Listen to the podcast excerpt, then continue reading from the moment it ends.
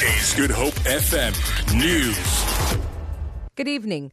The Western Cape Department of Environmental Affairs says the average water level for dams across the province have increased to 31%, but it's still significantly lower than at the same time last year when the combined dam levels was 58%. Following last week's rain, the average dam level of the six major dams supplying water to the Cape Metro has shown a nearly 1.5% increase, but at 32% is still very low. August is the last traditional month of rain for the winter rainfall region. Spokesperson James Brent Styan.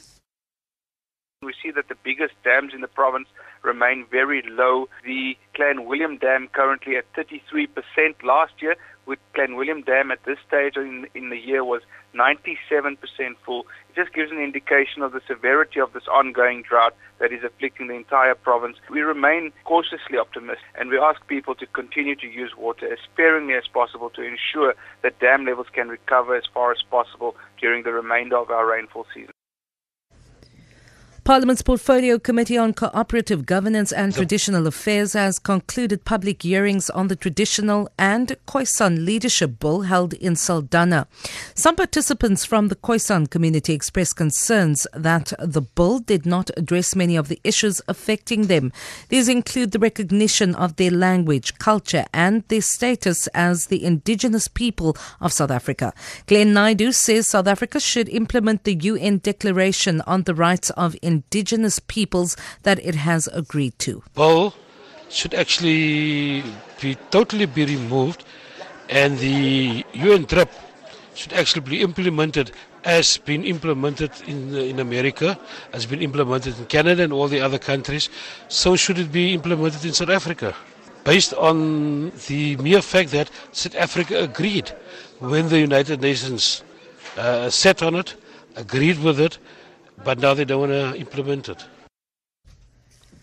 An announcement is expected shortly regarding reports that acting crime intelligence boss Pat Mokushane has been axed. That's according to police spokesperson Sally de Mokushane has been dogged by controversy, including allegations that he dipped into the crime intelligence slush fund and that he was conducting his own businesses from his police office. The fact that Mokushane still did not have top secret security clearance was also an issue. Acting National Police Police Commissioner Lesetja Mothiba told MPs in Parliament last week that he had initiated a probe into the allegations and would expect a report by this week.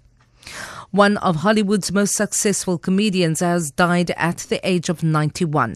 A family statement says Jerry Lewis died of natural causes at his home in Las Vegas yesterday.